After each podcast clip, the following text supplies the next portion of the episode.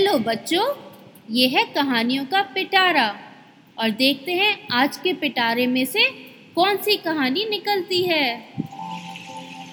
तो आज की कहानी है एक राजा की, जिसने तपस्या करते हुए एक ऋषि को डिस्टर्ब किया और उन्होंने गुस्सा होकर राजा को श्राप दे दिया। तो सुने कहानी? एक बार एक राजा था, वो बहुत ब्रेव था। एक बार वो जंगल में शिकार करने जा रहा था। एक जानवर का पीछा करते करते वो जंगल में अंदर और अंदर चला गया। उसके सोल्जर्स उससे बहुत दूर रह गए और वह जंगल के काफ़ी अंदर पहुंचकर रास्ता भूल गया। वो जानवर भी कहीं गायब हो गया और राजा ने जब रुककर देखा तो उसको कोई नहीं दिखा। उसे रास्ता नहीं समझ आ रहा था। वो जिस भी डायरेक्शन में जाता, ऐसा लग रहा था कि जंगल में और डीप जाए जा रहा है और बाहर निकलने का कोई रास्ता उसे नहीं मिल रहा था। काफ़ी देर सब दिशाओं में जाने का ट्राई करने के बाद उसे एक जगह, एक पेड़ के नीचे एक ऋषि तपस्या करते हुए दिखे। बच्चों, मैंने बताया था ना कि ऋषि ऐसे पंडित जी होते हैं जो बहुत पूजा और मेडिटेशन करते हैं? तो ये ऋषि पेड़ के नीचे आँखें बंद करके मेडिटेशन कर रहे थे।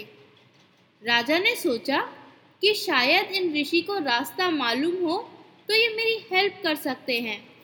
पर ऋषि तो बहुत डीप मेडिटेशन में थे और आँखें खोल ही नहीं रहे थे। राजा काफ़ी बार उनके सामने इधर से उधर जाने लगा।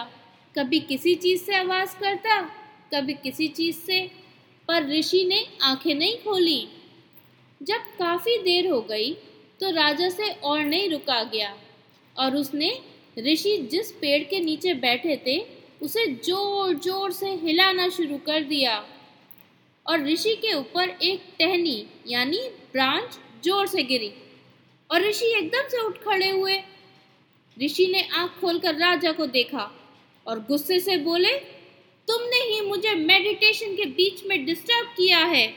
मैं तुम्हें श्राप देता हूँ कि तुम भी कभी अपनी पसंद का कोई काम पूरे टाइम नहीं कर पाओगे। बीच में कोई ना कोई परेशानी ज़रूर आएगी, जिससे तुम्हें वो काम बीच में ही छोड़ना पड़ेगा। बच्चों, ऐसा मानते हैं कि पहले ऋषियों में बहुत पावर्स होती थी।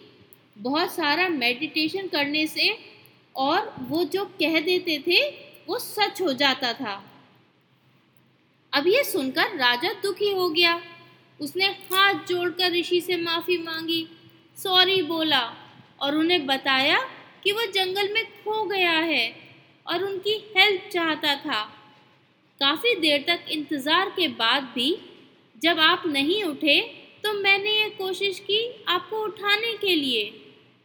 ये सुनकर ऋषि का गुस्सा थोड़ा कम तो हुआ, पर उन्होंने जो कहा वो तो अब सच होना था। पर उन्होंने कहा कि अगर कोई इंसान कुछ काम बहुत मन से सीखना चाहता है और तुम, यानी कि राजा, उसकी इतनी हेल्प करोगे जिससे वो इंसान उस काम को बहुत ही अच्छे तरीके से करना सीख पाए तो फिर तुम भी अपनी पसंद का काम कर पाओगे। और फिर उन्होंने राजा को जंगल के बाहर जाने का रास्ता बता दिया। राजा ये सोचता हुआ कि अब मैं किसकी कैसे हेल्प करूँ वहाँ से चला गया। राजा अपने किंगडम में वापस आ गया और वापस अपने काम में लग गया। लेकिन जब भी वो कोई भी काम कर रहा होता था, जिसमें उसको बहुत मज़ा आ रहा होता था, जैसे उसे तबला बजाना बहुत अच्छा लगता था तो जब वो तबला बजाता था तो कभी बीच में तबला ही टूट जाता था, या उसके हाथ में बहुत दर्द शुरू हो जाता था और वो तबला बजा ही नहीं पाता था। जब कभी वो शिकार के लिए जाता था, उसका धनुष ही टूट जाता था, या उसका घोड़ा आगे नहीं बढ़ता था, इसलिए हमेशा उसे ऐसे ही वापस आना पड़ता था। वो किसी भी काम को पूरा एंजॉय ही नहीं कर पा रहा था। एक बार वो अपने किंगडम में राउंड्स ले रहा था। ये देखने के लिए कि सब लोग किंगडम में सही से है ना, कहीं कोई परेशानी तो नहीं है। तभी उसने देखा कि सड़क के किनारे एक बच्चा बांसुरी बजाने की ट्राई कर रहा है और वो काफ़ी देर से इसी कोशिश में लगा हुआ है। वो बहुत प्यारा सा बच्चा था और वो अपनी कोशिश में लगा हुआ था। उसके पास उसके मम्मी पापा भी बैठे थे। राजा उनके पास गया। तो वो आदमी हाथ जोड़कर राजा के सामने खड़ा हो गया। राजा ने उससे प्यार से पूछा कि क्या बात है? तुम लोग सड़क के किनारे क्यों बैठे हो? क्या परेशानी है? उस आदमी ने बताया कि उसका घर आग में जल गया और सामान भी उसके साथ जल गया और अब उसके पास कुछ भी नहीं बचा है। राजा को ये सुनकर बहुत दुख हुआ। उसने कहा कि तुम्हें मैं राजमहल में काम दूँगा। राजमहल यानी पैलेस।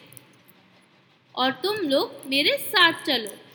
वो लोग खुश होकर राजा के साथ आ गए और राजा ने उन्हें रहने के लिए घर भी दिया। राजा रोज उस बच्चे को देखता।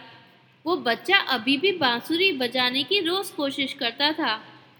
राजा ने उसके लिए एक बहुत अच्छा टीचर ढूंढा, जो उसको रोज बांसुरी सिखाने आने लगा।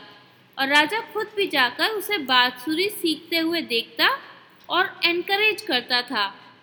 उस बच्चे को बांसुरी बजाना काफ़ी पसंद था। और जल्दी ही वो बहुत अच्छी बांसुरी बजाने लगा। उसे सुनने के लिए दूर दूर से लोग आते थे और उन्हें उसकी बांसुरी बजाना बहुत ही अच्छा लगता था। वो बच्चा बहुत फ़ेमस हो गया। एक बार उसके पापा ने राजा से कहा, महाराज, ये सब आपकी वजह से ही हुआ है।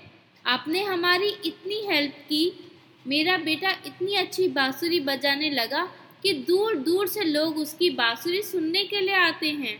हम आपके बहुत ग्रेटफुल हैं। उनके ये कहते ही ऋषि का कर्ज खत्म हो गया।